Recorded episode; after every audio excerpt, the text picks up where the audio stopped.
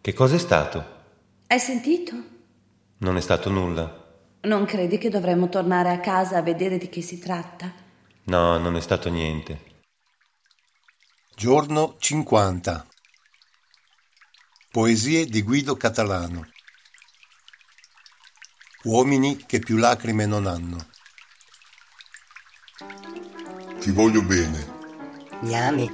No, però ti voglio bene. Dunque mi ami. No, quasi. Quindi mi vuoi benissimo, secondo me. Sì, benissimo. Quali sono i livelli? Ti ho voluto abbastanza bene, poi bene, ora benissimo. Potresti dunque passare dal benissimo ad amarmi? È plausibile. Che differenza c'è tra benissimo e amare? La morte. La morte. La morte. Mi spieghi? Se ti amo, voglio morire per te. Tipo che ti salvo dall'incendio e muoio. Se ti voglio benissimo, dipende.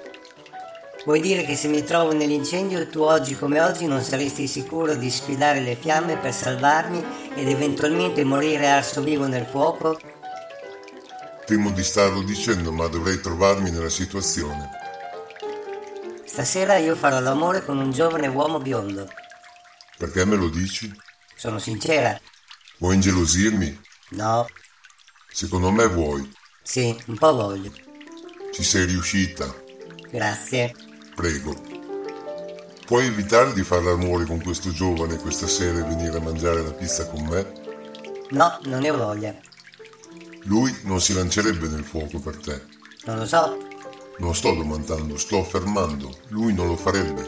Come fai a saperlo? Lo deduco dal fatto di non aver mai visto un uomo morire per amore. È una deduzione debole. Però ho conosciuto uomini che più lacrime non hanno. Se vengo a fare la pizza con te, poi faremo l'amore? Non a fare, a mangiare la pizza. Sì, mi sono sbagliata. È un lapsus. Dici? Dico. Non hai risposto alla mia domanda. Quale? Dopo la pizza, l'amore. No. Perché?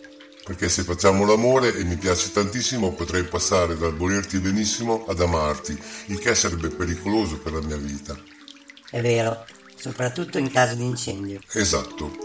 Allora vado, devo farmi bella per il mio amico biondo. Ti amo. Non è vero, Hai ragione. lo so, A dopo?